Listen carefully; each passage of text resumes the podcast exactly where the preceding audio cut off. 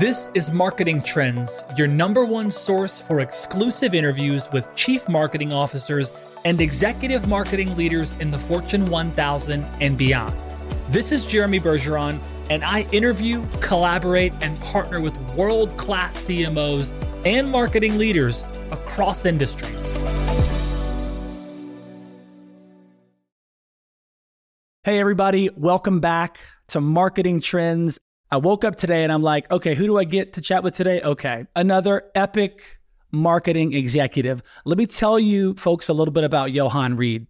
So, Johann Wrede has over 20 years of global marketing experience. He's led growth and transformation for some epic brands we'll talk about today, uh, regarded as today's one of today's most innovative marketing minds. He has disrupted industries, spearheaded initiatives that really redefine marketing excellence. This person has a track record of triple digit growth that has been fueled by a gift for energizing teams. Incredibly relevant marketing executive in Johann. We're going to cover a lot today, as much as we can. And, and Johann has ex- expertise across a lot of disciplines and segments and channels. And so please join me in welcoming an exceptional leader in Johann Wrede, who reminds us all of marketing's unlimited possibilities. Johann, welcome to the show. Thank you so much. That is an epic introduction. You are so welcome. And honestly, I mean, I, I, the one of the first things I do is I, when I find out who we're having on the show, I'm like, I want to go back to the beginning and how did this person get to where they are? And you have such deep experience and your career could have done some really interesting things. And here you now sit at the chief experience officer role, which is a really interesting role. So I want to double click right into that. What does it mean to be the chief experience officer at Emburse? It's a new role. And at Emburse, the way that we've defined it is I lead operationally, I lead both marketing and customer success. But if you kind of abstract that up a, a, level, I'm really here to make sure that we deliver the brand experience that we promise. What are some of the data and the metrics that you're looking at in terms so maybe take us into the beginning of like you're you're looking at Emburse, you're evaluating it, you've you've accepted the opportunity there. What are some of the metrics you're paying attention to then? And has that changed now that you've started to really bake this and roll out this new collaboration and you're obviously in this this very cool role? Do you, have you reprioritized metrics now based on where where it was and where it is? What are the what's the data points that you were paying attention to and that you're really paying attention to now? I don't know, you could call me a traditionalist, but I tend to believe there are only a handful of KPIs that matter in business. And, okay. you know, it's booked one, and then related to that you have marketing marketing sourced and marketing influenced pipeline right and then also uh, customer success sourced pipeline and then you have churn nrr and nps so you know and then there are other metrics awareness metrics like share of voice but these are the the core metrics that really matter to the business and i think one thing that's really important as a marketing executive is I talk with my peers on the leadership team in terms of business metrics. Like I, I don't even talk that much about share of voice because that's really a marketing metric, not a business metric. NRR and churn are finance metrics. Finance is looking at those. Booked one bookings is also a finance metric. It's not a marketing metric. Um, pipeline is less of a finance metric. It is more of a, a go to market metric, but it still flies at a high enough level that, you know, our CEO takes an interest in what our pipeline looks like. Right. So these are the metrics sure. that I keep my eye on. And, okay. uh, and of course, I'm looking at the more detailed metrics that roll up to those as operating metrics to make sure that my business is healthy and contributing. But I'm not changing the metrics I'm I'm most concerned about because for me, I'm focused on those core business metrics, and I want to make sure that they remain healthy and and get even healthier. Out of those metrics, what which one has been the most impacted by this this collaboration and this effort? Honestly, it's it's still too early to tell. The, these okay. metrics take a while and this is a funny one because it's hard to tell when something doesn't change, if you know what I mean. Like the, the our economy we're seeing projects being delayed. It's it's not great for a lot of software companies out there. Just look around at at some of the uh, you know publicly traded companies are talking about one percent growth or even shrinking. You know, we continue to grow in double digits. We are we are still driving growth. My pipeline targets, I'm I'm over hundred percent on pipeline, and being able to make our sales numbers be over on pipeline, drive double digit growth I attribute the fact that we are able to sustain that in this economy to the setup. If you know, it's the setup and it's the execution. If we weren't taking these measures to push back actively against a cooled economy, we would be seeing flagging numbers like everybody else. So it's one of those things where you say, well, nothing's really changing. You're doing all this stuff, but nothing's really changing. And my view is it's not changing for the negative because we're doing all of this stuff. And hopefully, as the economy starts to turn around and we start to see investment and growth again, we'll, we will outpace growth from our competitors who are re- recovering from, from lower growth rates or the whole, the industry, the SaaS industry as a whole, quite frankly. I was going to ask about that a bit later, but you, you brought it up as just doing more with less, right? In, in terms of in, in the executive marketing role, the, the, the like you said, the cooling you know economy, I think is a generous way you know to put it. And I'm seeing that across the board, right? Talking to marketing leaders who are your budgets are, are smaller, you know, yet they're still, of course, responsible for driving. Can I growth, jump right? in on something? Yeah, I, yeah, I yeah. absolutely for for years now, for years, it's been do more with less, do more with less, do more with less. Mm. I actually hate that phrase because I don't want to do more with less. What I want to do is I want to do better with less. Because when you know the implication of do more, and I'll give you a, a you know a perspective on this. If if I'm if I'm at three x pipeline coverage, right, and now the way that I do more in air quotes with less is I ratchet up to 4x pipeline coverage and I start putting more opportunities into the pipeline, right? A seller cannot have 25% more conversations than they're having today. They're probably most sellers after after the last few years, most sellers uh, most sales organizations have have gotten to a pretty pretty efficient place. They've cut out any any overhead that they have and they're down to a minimum number of feet on the street, right? Right. And so I think this whole idea of do more with less is is a little bit misleading because I don't want to give sellers more. In fact, I want to give sellers fewer opportunities to work, but I want to give them really high quality opportunities so that they can slow down a little bit, take their time, be focused on the account and win the deal because it's teed up really well for them. The customer's at the right phase of the buying journey right? We're not so much worried about qualifying them as top of funnel, mid funnel, bottom funnel. What we're thinking about is where is this human being psychologically in their buying process, right? And then only passing them off to sales when they're finally ready to be serious about evaluating software. It's marketing's job to convince them to evaluate. and and then the SDR helps convince to make sure that we're on the list of companies to evaluate and then the seller is there to help help drive that evaluation to a favorable outcome.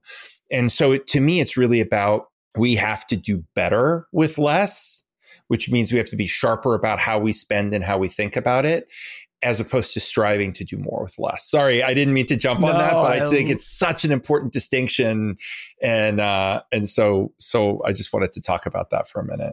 That's a great social clip. I'm like, yes, that was fantastic. Doing better with less, which that might even be the title of the episode. So thank you for that one. Yeah, you're welcome. So when did the this blend of the CXO CMO role like get on your radar? Did you foresee this happening? I mean, you have a lot of experience in marketing and marketing leadership, but what was that moment in time of you like, okay, I see a shift and now it's literally changing the title of the CMO? Well, it's interesting. I've been around CRM and and related stuff since the '90s, and um, I saw over time, you know, this drift to go from managing the customer relationship to managing the customer experience. And I spent a lot of time talking about CX as a discipline, as a marketer, and my last job, I was a CMO, and I realized that we're really only dealing with the first half of the customer's experience and as as marketers, we are creating a brand promise and we're we're feeding that to sales and sales is repeating that brand promise. And then we get to contract and then we're kind of done and we're like, okay, good luck guys, you know, implementation comes in and support comes in and right. And so I had the opportunity to talk to the uh, CEO here at Emburse, Eric Friedrichsen, and uh, we started talking about about this challenge of how do companies differentiate based on customer experience. And my point of view is that you have to think about the whole customer journey. And we got into this discussion of, well, how do you look after the whole customer journey when you don't have an executive who's responsible for the whole customer journey? And I said, well, that's kind of my point is I, I believe that we need executives who aren't just compartmentalized into a go to market role or a customer, a customer success and support role, but rather having an executive who really oversees that entire end to end experience. And so we defined the scope of the role. And then I started looking in the market and I realized that this title is becoming more common. We start to see it. Different companies define it in different ways. But for me, it is the best way to make sure that when we make a promise, we're promising uh, something that we can keep because I'm also responsible for keeping the promise that we make. I see you, you, you talk a lot about that. I've I've heard a couple of other things online that you've spoken about. And You talk about keeping the customer promise and like making that a very real thing. So you've now married your you know obsession with marketing and your obsession with the customer in, in, a, in a really critical role i think you've uniquely positioned yourself right at the sweet spot because as i talk to a lot of marketing leaders i'm seeing this role pop up in fact later today we have another another you know epic person coming on the show who's very focused on CX, you know cxo stuff too so it's interesting to to consider that here you are you have a lot of experience as a marketing leader. Now you're also adding on this retention piece and being responsible for the, you know, the whole customer experience from not just, you know, top of funnel to conversion. You're now really taking on even more as a marketing leader. So that seems like okay. There's already enough stress and pressure as being, you know, to be a CMO, right? You're, you're, you have look. You've got to drive growth. You've got to. It's culture. It's internal and external, like building trust. And okay, now by the way, I also want to be responsible for the customer experience at the at the top level and support our customers and our team. How do you manage that? well, a lot of people tell me I'm a glutton for punishment. Uh, how do you manage it? It's uh, uh, so the hack that I use to manage pretty much everything in business is I look at everything through the customer lens because it cuts out all of the stuff that's meaningless and and unhelpful right? If we look at if we look at our work through the lens of of the customer and it, it take that outside in perspective it shifts where we spend our time and where we focus. And so part of what i've done is i've used this model of of campaigns which marketing has used for ages, but I've extended it through the whole customer journey. So I've implemented a customer journey model here at Emburse where we look at the entire the entire journey from awareness through to advocacy and then i'm starting to use that structure to show other teams like the customer success team how they participate and how we extend the experience which is defined by the messages that people hear and the the content that they read and the way they evaluate the solution and the why behind the buy.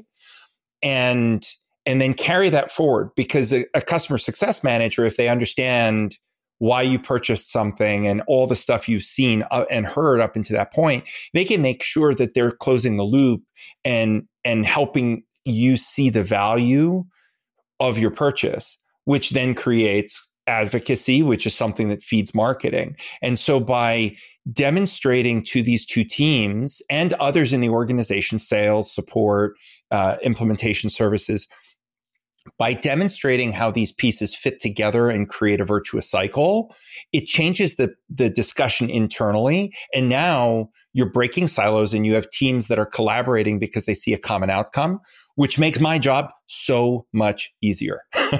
wow. So it actually takes stress out of my life by by getting people working together holistically. Now, the stress is of course getting that work done, but as we turn the corner, uh, I've been here almost a year and we're turning that corner and we're starting to see the collaboration taking off.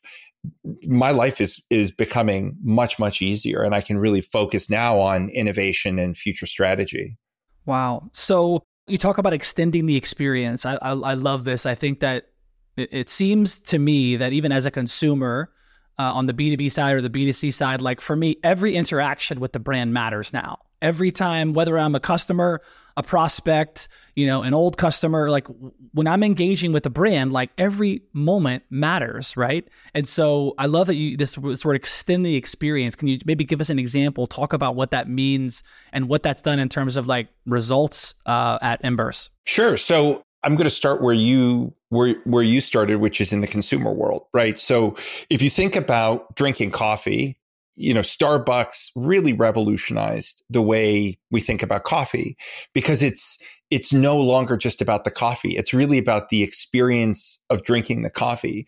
And you know, going through the the drive-through is a very different experience than sitting in a Starbucks location, enjoying the free Wi-Fi, sitting on the sofa, listening to smooth jazz playing in the background, right? Interacting with a barista. And that's really when you think about the in-store experience, that's fundamentally created this hey, every experience we have with a brand matters. We've shifted because coffee is commoditized, as most things are, right?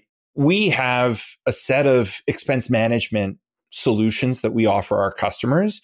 And while there are some unique attributes, I'll be honest, right? It's it's not rocket science right now. And you could probably buy one of our competitors' products and also have success with it. What really differentiates us in these commoditized spaces is the experience of doing business with us. And the good news at Emburse is that we have a long-standing record of delivering great customer experiences. Our customers have been surveyed over and over again and they've they've talked about experience the experience of doing business with us is one of the the reasons why they love us and why they stay with us and they don't churn out. And so for me it's it's right now it's about how do we take that to the next level and how do we continue that as we scale as a business because when it's different when you've got 10,000 20,000 customers versus 100 200,000 customers. And that's really the key is is how do we make sure that as we scale our business and we go through our next phase of growth how do we retain that excellent customer experience? It's fascinating. I think and again the ones that are going to win are going to you know they're going to be ahead of this right? And they're going to in terms of mapping the customer journey and understanding the entire process and also thinking like you said also where we're headed like the scoreboard of scale and identifying these things along the way. Um, what are some of the shifts that you made, you know, when you, you step into this role? You mentioned having the conversation with the CEO. You're starting to look at the business very holistically now. Um, can you talk about maybe some of the early wins, some of the early changes in terms of the customer experience, or just in the role of CXO, some of the early things you saw, an opportunity, a gap, is like, wow, we can close this, and then what happened? Yeah, so the first, uh, the first obvious one is the two teams being integrated under a single leader, uh, and actually having joint team meetings where I brought the customer success leadership in with the marketing leadership and we started having weekly team calls as as one does, right? We had our weekly CX leadership team call and what's what's interesting is marketing always has this problem where um, marketers are too far away from the customer, right? So they're relying on third party feedback like that of a salesperson to come back and customer success people talk to customers all the time existing customers not not in a net new competitive situation but literally every day checking in how are you doing? right? So what we discovered was that customer success people could very easily arrange conversations for a product marketer to try out new messaging on an existing customer and get feedback from them right? So immediately we've started to change some of the business processes within marketing, which is yielding better results because we're, we're getting real feedback from real customers instead of just sort of addressing personas. And then vice versa, the customer success team wasn't aware of all of the marketing assets that, that are being delivered because we don't wow. do customer success enablement. We focus as marketers on sales enablement. Got right? it. And so now all of a sudden CSMs are saying, wow, I don't have to recreate the wheel. There are all these things I could be sending my customer and showing value, and it doesn't cost them time and effort.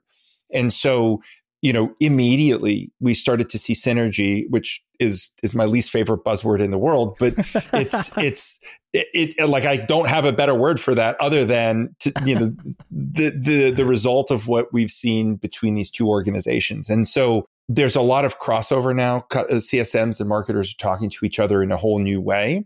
That's very quickly changed the the way we think about our work longer term results, I absolutely expect to see uh, customer success qualified leads going up as they start leveraging mm. more of these marketing materials. Uh, the quality of the marketing assets, we've already done a lot of message testing, and we can see the lift on the website. Conversion rates are going up as we as we improve the language we're using and start tightening up on the message in the customer's words. Uh, so there, there are tons of benefits of this. I love that you talked about like breaking up the silos because here you got these two, you know, very potent teams on the CSM side and the marketing side. You're, you're saying, hey, you know, you're in the, you've been in that silo with all this awesome brilliance, and you've been in this silo with that brilliance. Now we're gonna bring everybody together, which of course, like in theory, sounds exceptional and like let's do it. But what was that? What was that process like? Was was everybody just super excited to kind of reach across the aisle and start to build trust that way? Was it were people kind of like, I don't know about this. This feels like you know that could bring different challenges and obstacles in terms of dynamics and and goals and things like that. How do you begin to break those silos and, and invite that? Because clearly it's working well. Um, but yeah, tell us more of kind of your approach there. Actually, there there was no magic. Uh, I, I hate to disappoint you, but you know we're really blessed with a corporate culture of leaning in and teamwork at Emburse. There's a lot of of desire to collaborate, and so everybody can feel the silos. And this is, I think, a universal problem. I worked at SAP for 15 years. Yep. Every, you know, whether you're at a big company or at a small company, you can feel the silos when they're there. And the question is always, how do we break the silos? How do we, how do we, how do we start to chip away at this? So it's not a lack of desire. It's typically a lack of institutional will or leadership to focus on breaking the silos. And so there was a moment of confusion when people, people sort of, I, I came in as this new C level title, people are like, what the heck is that? And what does marketing and customer success have to do with each other? I was really lucky because my first day was sales kickoff. So I ah. show up and I get on stage on day one at a new job and I get to tell everybody why we're doing this. And I think that that immediately laid the groundwork for people to understand how we were going to break these silos, why this mattered, and what the long term view of of bringing the keep the promise team and the make the promise team together uh, under sort of one organizational umbrella.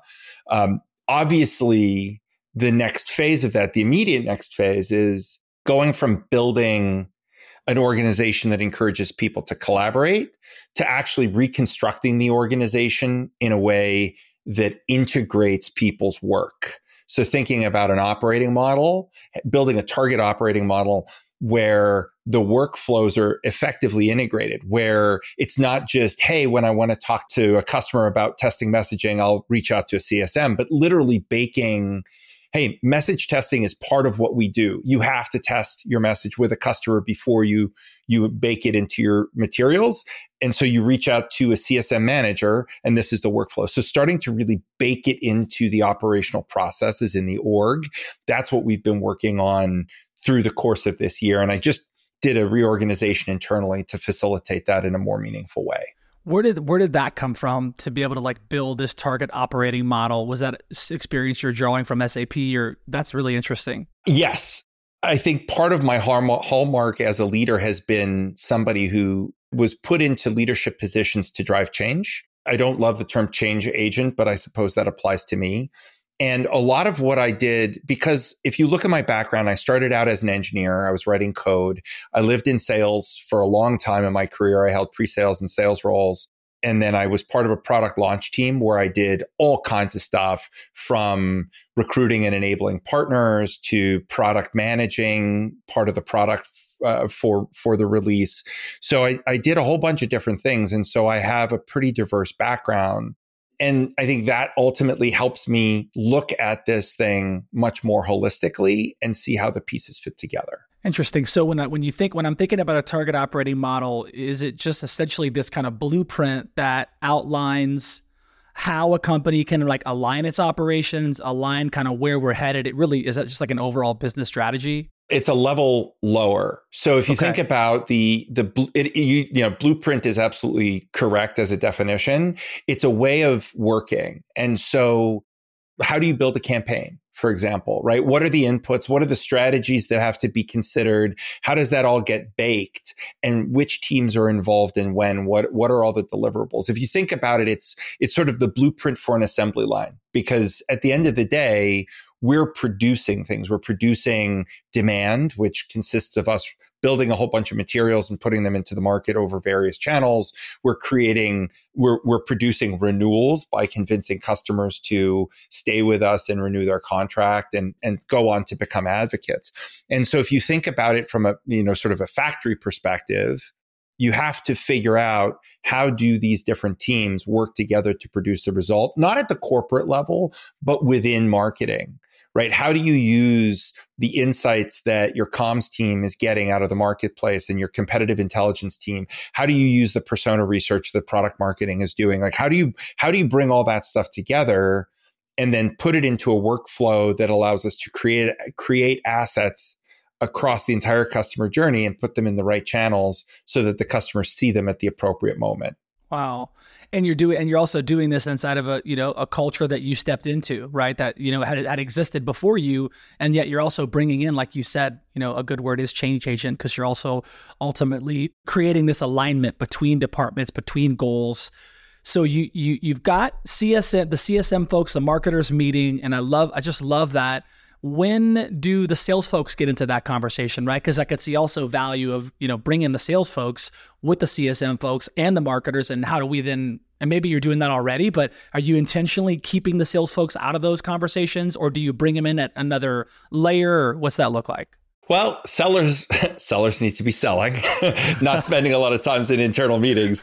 Um, but I work closely with sales leadership, right? And so okay. part of this is, as I was saying, you know, if you think about what we're trying to do is we're distilling down everything we know about the market and our audience and our competitors to figure out how do we position ourselves and our product and the experiences that we're going to offer the customer as unique. And, and how do we get that in front of the customer right? And the salespeople come in at a really important moment in the customer journey. And so our our our goal is to integrate with sales leadership to make sure that every seller knows what's coming and has the opportunity to provide feedback before it happens. And then enable those sellers on those key messages, enable them to use our resources if they're going to do some cold calling and, and prospect to do pipeline self gen also enable them on how to carry the conversation forward to have a contiguous experience because with each campaign it's a different message. We're pushing on a different pain point. And what we don't want is the seller to come in and go so hey what are you interested in? Right? We need to make sure that that there's enablement that way. So there's a little bit of pull them in early help you know help get their input as we develop but then okay. really focus on enablement starting with sales kickoff and then running through the course of the year, making sure they understand what's going into the market and when, what those key messages are, and then how to, how to pick up a prospect who's coming to them. And when they, when they pick up the conversation that, that they're speaking with the same voice we were speaking with. And then ultimately, and we're working through improving our onboarding experience right now, making sure that there's a handoff between sales to the CSM who will then effectively remain with the account going forward versus having the the salesperson hand it off to an implementation leader a project lead who will then later bring customer success in, right? so it's ah, really okay. about looking at how do we bring these teams together at the right moments in the journey because we can't bring them together all of the time in every meeting when we're sure. architecting these things because got it. then we're taking people who talk to customers away from their core job of talking to customers, if that makes sense. So let's get, let's let's go back to the double digit growth. Uh, this is amazing because we're seeing a, lot of companies that are not not doing that. Certainly is it is it a testament to eliminating kind of waste and and doubling down on other things or you know is it are there acquisitions happening like what what what would you attribute to that double digit growth in a world that's not all experiencing that certainly in your segment execution. I mean we did make an acquisition but that acquisition hasn't been fully integrated yet. So okay. we're we're running them independently right now. Uh, 24 will be the year of integration for that. But um, in general, it's just down to execution and a focus on doing better with less right? Making sure that that we are continuing despite shrinking budgets to invest in the tactics that make the most sense making sure that we are from a revenue perspective making sure that we're keeping our churn numbers low so that we have the operating headroom to be able to continue investment in marketing and in sales. It's about making sure we have operational excellence in sales. I think that's that's this symbiotic relationship between marketing and sales and why you often see conflict between CROs and CMOs is you know the C the CMO is saying, "Hey, I've got plenty of pipeline, your sellers aren't acting on it." And the the CRO is saying, all of your pipeline is garbage. It's not, you know, my sellers can't do anything with it, right? And and my CRO and I work together incredibly well, and we're very aligned about what represents quality and what represents accountability. And and we have a you know part of my role uh, on our our executive leadership team is to represent the entire pipeline to our board. So okay. I have to talk about the whole the whole shooting match as opposed to just marketing's contribution. And that's something that I, I relish because from my perspective, it actually matters a lot less who generates the pipeline. Like I'm not interested in the conversation about getting credit for pipeline. I'm most interested, first and foremost interested in do we have enough clean, healthy and sufficient pipeline to get to the number? Right. And if I have to, if I have to, to support another team who's going to get the credit that's great. I don't I don't have a problem with that. Now, I do care about crediting the tactics back. I need to make sure I have good attribution because what I don't want to do is kill off a tactic that is actually producing well, but on paper doesn't look like it. Mm. Uh, that's where the attribution really matters. But I don't look at this as a, hey, I want to, I want to get credit, give credit where credit is due. It's more along the lines of let's work together as a team. SDRs, marketing, CSMs, uh, uh, partnerships. Let's let's work together as a team and constantly be looking at the pipeline to make sure that there's enough coverage. And then if there is not enough coverage, let's figure out what's the the best way to fill that gap. If it's future quarters, marketing can help with that. If it's current quarter, we'll get the SDRs on the phone, right? Like figuring it out holistically is where we need to start. And then certainly working internally within each of these organizations to hold ourselves accountable to deliver and when it, when a tactic or a campaign's not delivering digging in and asking why the collaboration piece about you and the CRO coming together and getting really clear, you said, on quality and accountability. It seems like there would be. Do you share the same goal, like ultimately, or, or are there is there a distinction between like your goal and the CRO's goal? Well, everybody at the executive leadership team level shares revenue and bookings goals, right? Got like it. we yeah. we're all tied to corporate right. performance. So, okay. you know, this is the part that I I never really I've been talking to to CMOs and CROs for years in my prior marketing roles uh, when I was marketing CX solutions. You know, we we sold both to the office of the CRO and the office of the CMO, and you know, I never really understood why there was so much conflict. You know, obviously at a human level, there's it, it's obvious why there's conflict, right? But I never really understood at the at the corporate level why why there would be so much conflict because at the end of the day we have the same goals we're completely aligned right we're right. looking for corporate performance and and we need to generate bookings and so as a as a CMO I've always been concerned about not just how much pipeline do we have but really how much is is marketing contributing to the closed won business and if we have a different proportion of deals that are being closed in terms of of source, right? If if marketing is responsible for a 40%, 50%, 60%, pick your number, it's different in every company, right? But right. whatever percentage of contribution, if the closed won doesn't mirror that, then you need to go ask why. Mm. Right? Is it because salespeople don't like the leads that they're getting and they're just generating their own, right? Dig into that because ultimately, if you demonstrate that, that you're more concerned about booked one than, than even pipeline, now you're aligned with your CRO.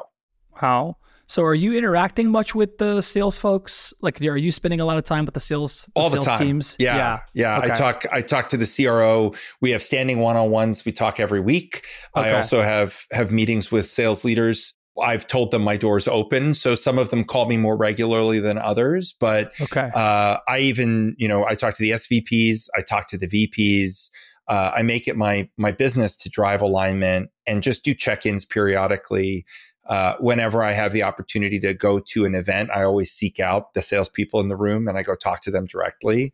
And I think that goes a long way again to demonstrate that it's not just it's not just messaging, that it's actual uh, commitment to supporting that team. And I think that may be born out of the fact that I was in sales for so long.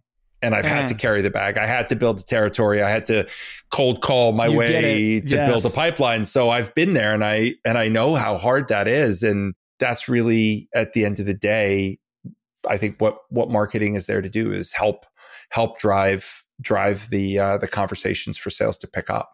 And also, you know, you're driving these conversations. You're you're building trust with the executives, certainly, and the teams that are all supporting this business, and you're also in a space, not just your industry, but I mean, you, you know how fast this world is moving. You've got AI, you know, tools and technology, and happening all the time. Where it's like the velocity at which I think a CXO or a C level exec can be even, I mean, I hate to say like more successful, but just like more impactful given the nature of innovation, the future of where we're headed.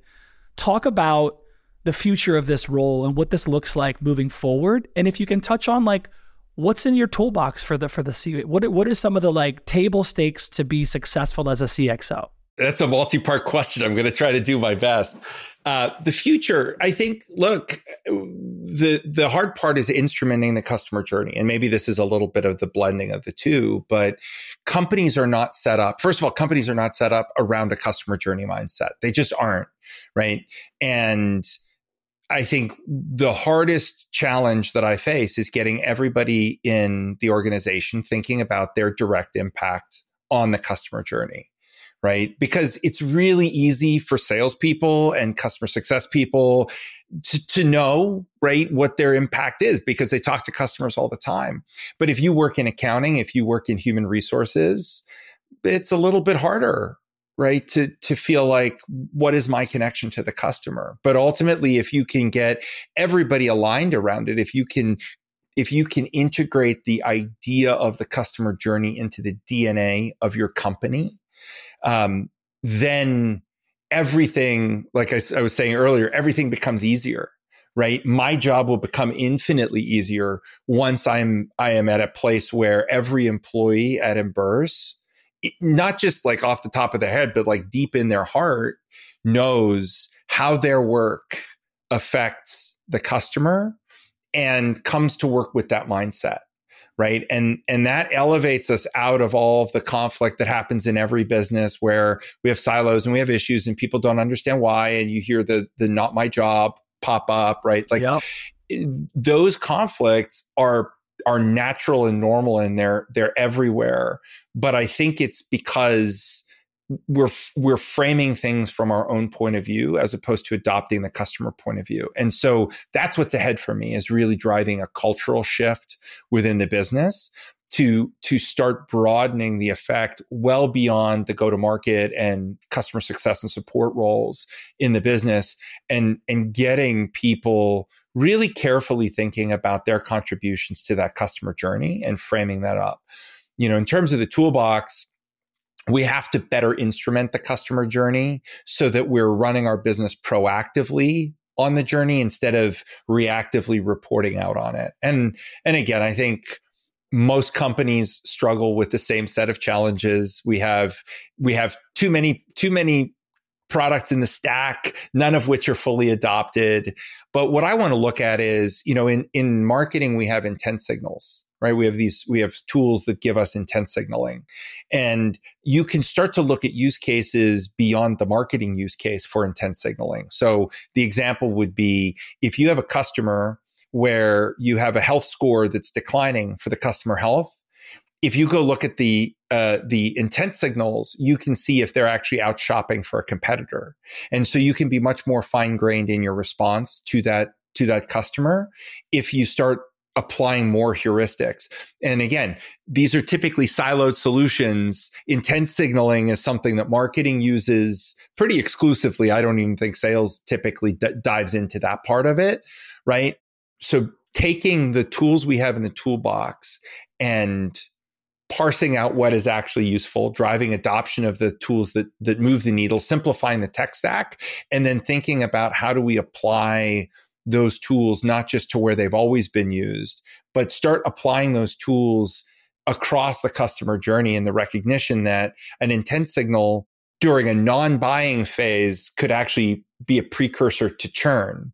So we could we could head churn off at the pass and prioritize CSM time in a new way based on some new data and insights. So that's how I think about the toolbox is I need fewer tools in the box, but I need to really know how to use every single one of those tools and get the most out of the investment. And that's, you know, back to my mantra of doing better with less. That's how you do better with less.